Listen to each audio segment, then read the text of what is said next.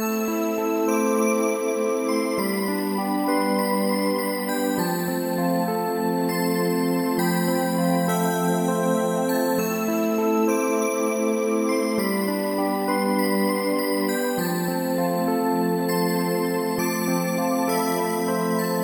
んにちは山本で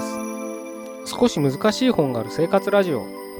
この番組は哲学書や思想書などに興味ある方が私も読んでみようかなと思うきっかけを提供する番組です。それでは250回目です。よろしくお願いします。今日は教養についてちょっと考えてみたいなと思います。僕のね渋谷読書会というね、あのメルマガにあの登録してくださる人は、まあ、これからね、本を読もうと思ってう人もいるし、まあ、結構もうすでに読んでる人、まあ、いろんな方が登録してくださってるとは思うんですけれど、多分その皆さんに共通する一つのものとしてやっぱ教養っていうね教養を求めてる教養を得たい、うん、教養が大切だみたいなね意識はあるかと思うんです。なので、まあ、僕の読書会は比較的やっぱり一般的には人が読まないような本を取り上げてあの題材として取り上げてますのであまりそのなんつったらねあの本のカテゴリーもね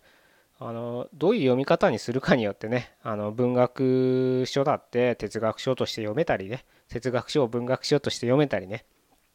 するぐらいのレベルの読書家っていうのはいますからあまり、うん、カテゴリー別に分けるのはあまり好きじゃないんですけれど、うん、ただねまああえて分けるんであれば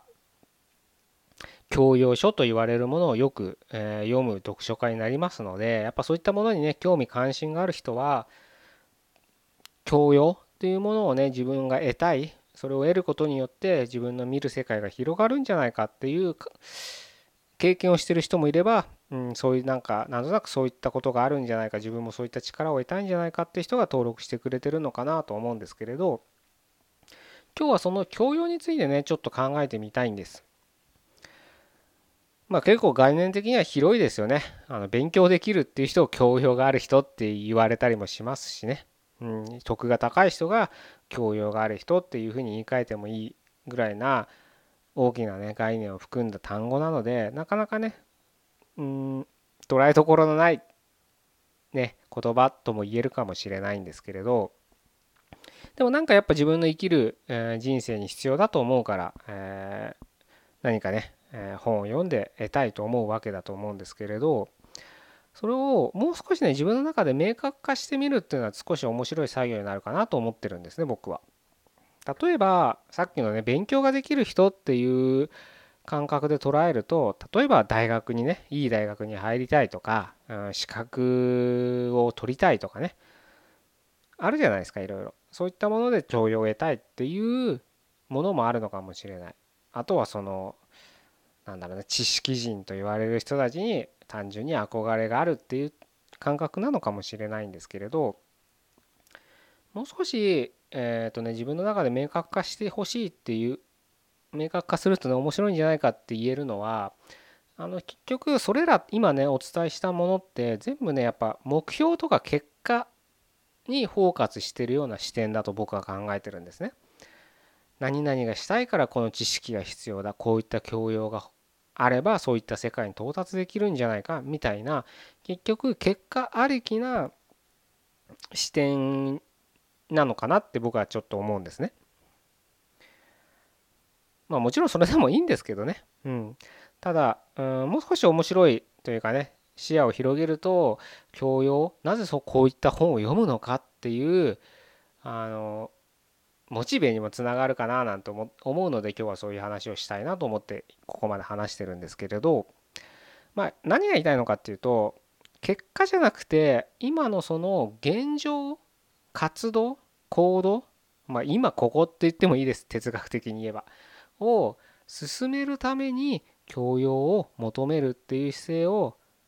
視点って言ったらいいのかな？を持つと少し面白いのかなと思うんです。どういうことかっていうと本ってまあすぐね読んで忘れちゃうよって人いると思うんです。内容なんてね。まあ僕も実際そうですやっぱり。そんなね一言一句全部覚えられ覚えられませんからね。どんどん読んだら読んだだけ忘れていくわけですよ。もう退化していくだけですから。僕なんて。ですけどまあでもやっぱ本を読むことをやめないんですねでなぜかっていうとやっぱりその読んでいるその読んでいるその今っていう時場所瞬間がやっぱりね生きてるっていう感覚につながるんですよね。なぜかっていうとその読んでいるその著者のね思想に触れている時一生懸命著者の言葉を理解しよう理解しようと深い深い読みに行けば行くほど今自分の中でいろんなアイディアが浮かぶんです。いろんなことがつながるんです。今まで自分の中でいろんな宙ぶらりんに置いてた疑問がどんどんどんどんつながるんですそういう感覚があるから僕は読書がやめられないんですねたまにあのまあポッドキャストね、えー、今も聞いていただいてていたいただいてますけれどまあ今のところね毎日更新してますけどよくそんなネタありますねとか聞かれたりするんです。で分かるんですその気持ち。毎日毎日ね喋ってたり書いてたりね。まあ毎日セミナーやれって言われたら僕はできますけれどそのネタってどっからできるんですかネタ帳とか書いてるんですかとかね。まあ芸人みたいな人はね書いてますよね。まあそれはそれでね大切だと。まあ僕もメモとかよく取るようにはしてますけれどでもメモ取るっつったってネタ帳書くっつったってそのネタがねなければ書けないわけですよね。じゃあそれどっから出てくるのかって言ったらそのさっき言った今ここで読んでるっていう時のもうアイディアってさっきは言いましたけれどそのもうつながる今まで宙ぶらりに頭にあった頭の中にあった疑問がどんどんどんどん有機的につながるからそれが全てそのつながるたびに全部それがネタになるんです。だからもうその読むこと自体が僕の中ではネタになってるしそれがイコール僕という人間を形成してるしそれがイコール生きてるってことにつながってるんですよね僕の場合は。まあもちろんその読書だけじゃなくてもいいんですけどね、まあ、僕の場合で言うとちょっと読書会っていうのを開催してる関係上ちょっとこういう例でお話ししてますけれど読書ってそのぐらい ただ文字を読むだけなんですよ。なので別に読まなくてもいいんです。で、所詮ね、どんなにね、偉人だろうが、その人が考えたことが書いてあるだけですから、他人のざれ言って言ってもいいんです、別に。でも他人のざれ言が僕の人生に有機的なつながりをもたらしてくれるのは事実でありきっと僕の読書会に参加してくださったりメルマガだけ登録してくださったりする人はそういったものに何かしらの経験があったりそういったことを経験していたりそういった経験をしている人の話を聞いてなんとなく私もしてみたいなっていう願望とかねロマンがあるんじゃないかなと思うんですよね。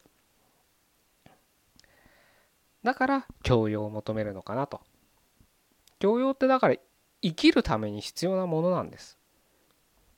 なくてもいいやじゃないんです。でいつか到達したらいいいいなじゃないんです。もうすでに今自身もうあなたも教養を持ってるっていうふうに考えて教養を求めるとより教養の輪が広がっていってネットワークが広がっていってあなた自身がねどんどんどんどん変化していくきっかけになるんじゃないかなというふうに思って今日はこういう話をさせていただきました。ちょっとねいつもよりはうん何つったらいいんだろうふわふわした話に聞こえた人もいるかもしれないですけれどまあ読書ってそのぐらい可能性のあるもの、うん、まあ僕の語彙力が足りないだけで申し訳ないんですけれど、うん、そのぐらいねあの地に足ね下ろしてネットワークを広げるって時にも必要なね教養の広げるためのツールになりますので。まあちょっと今日ねあんまり理解できなかったって人でも、まあ、いつかねああそういえば何年か前山本こんなこと言ってたななんていうふうに思い出していただければなと思って今日はそういう話をさせていただきました。まあご参考程度に頭の片隅に置いといていただければなと思います。じゃあ以上で終わりたいと思います。250回目でした。ここまでどうもありがとうございました。